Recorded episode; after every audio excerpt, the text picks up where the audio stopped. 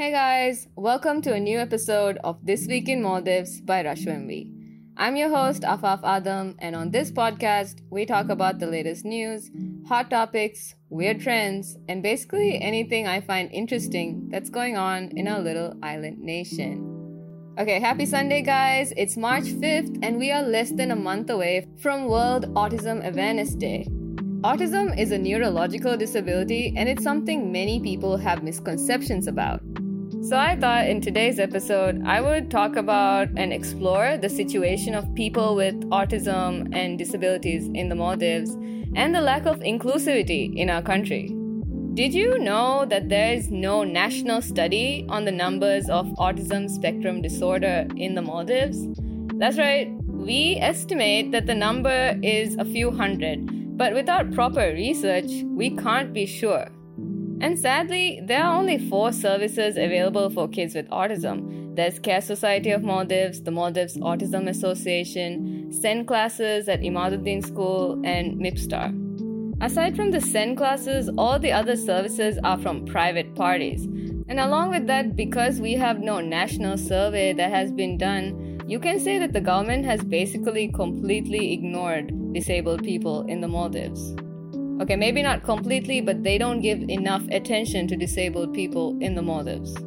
But you could argue that the government isn't neglecting people with disabilities. If there were enough people affected by autism spectrum disorder or just disabilities in general, there would be more resources funneled towards them.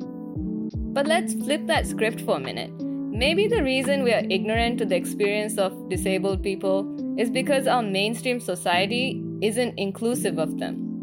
Let's be real, if we don't see people with disabilities out in public being independent and contributing as members of society, then maybe we're not doing enough to make everyday life more accessible to everyone. I suppose if you aren't someone or know someone affected by disability, it's probably not something you've thought much about. And that's fair, we all have our own problems. But isn't our sense of community what makes us truly human? Working together, helping each other. I think these are core parts of what makes a community. And also, what do we lose from making things a little bit easier, a little bit more accessible for someone who has a disability? Our last census shows that the number of disabled persons in our population stands at 9%. So that brings us to like 1 in every 10 people when you think about it like that, I think it's time that we need to start thinking about how we can make our society more inclusive and accessible for everyone, not just able bodied individuals. If you think this doesn't affect you, think again. Consider this for a minute. You might be able bodied now, but for how long? We all grow older, and with age, we all grow weaker. There is a high percentage of Maldivians that struggle with walking as they get older. After the age of 45, there is a sudden spike, and by the time people are 75 years old, that number is almost 45%. So there's a significant number of people that the government needs to cater to, but the government only cares to do something about anything if the people care about it first. And to get to that point, we have to address the social stigma around disabilities. I think with more awareness, things are getting better, people are becoming more accepting, but it took us a long time to get there.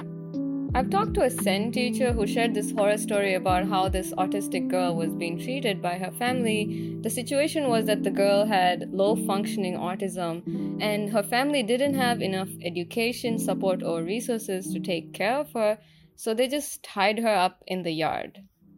The point that I'm trying to make by raising all of these issues is that if we don't create an environment where kids with disabilities can survive, then we can't have a world where they thrive and live as independent people.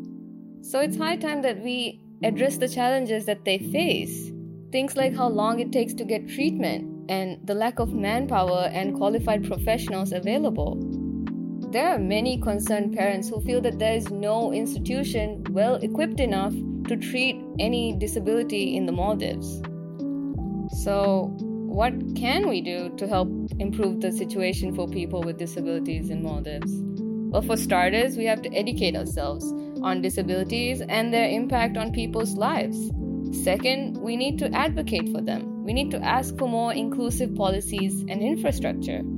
And finally, we need to support organizations that provide the much needed services and support for people with disabilities in our community, whether it's the Maldives Autism Association or a private clinic like MIPSTAR.